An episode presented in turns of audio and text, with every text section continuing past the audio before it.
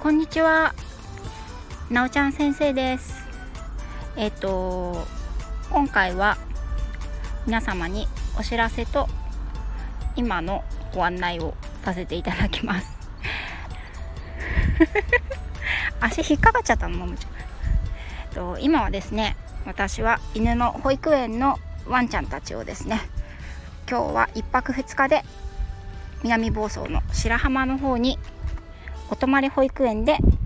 連れてきています。様子を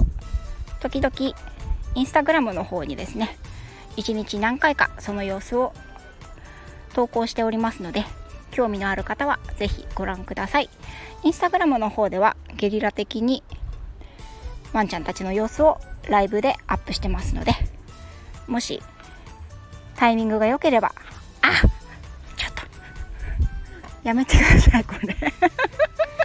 今あのワンちゃんがねあの植木鉢を一つひっくり返しておりますが。は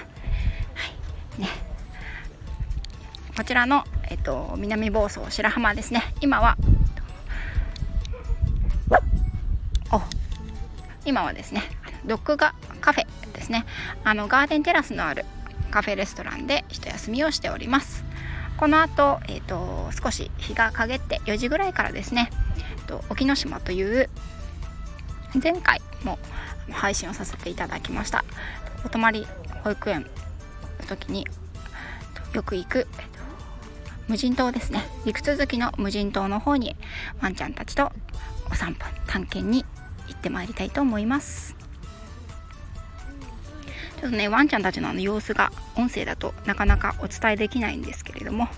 今ねワンって一頭言ってくれた子がいるんですけれども。はい。ねであとお知らせになります。えっと6月の3日木曜日ですね。木曜日のお昼の12時からとのすけあんひろみかさんとおっしゃる